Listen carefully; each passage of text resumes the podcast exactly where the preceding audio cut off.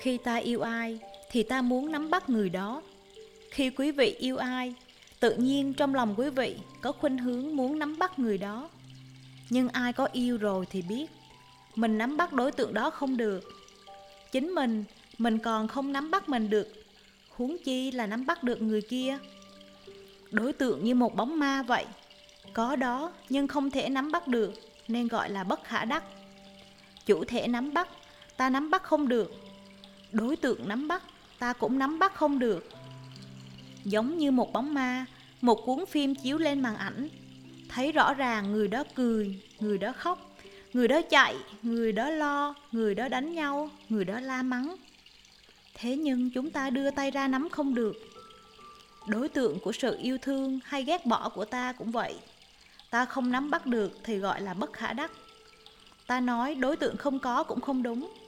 Đối tượng có nó làm cho ta lên xuống, sợ hãi, lo lắng. Vì vậy, ta phải nhận thức rằng những cái đó là duyên sinh và giả hữu, thì tự nhiên ta không còn đau khổ, không còn muốn nắm giữ nữa.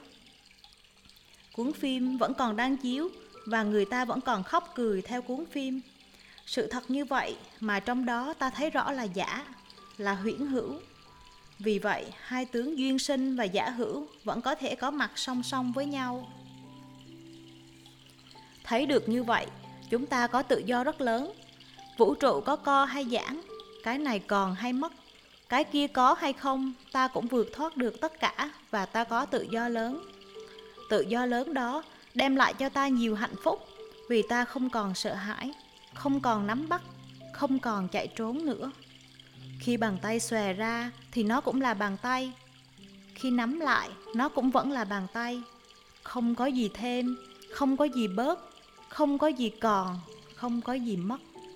Thấy được như vậy, ta sẽ không sợ hãi nữa. Vũ trụ co lại, ta cũng không buồn, không sợ. Mà vũ trụ giãn ra, ta cũng không buồn, không sợ, vì ta đã thấy được đại dụng rất màu nhiệm của nó.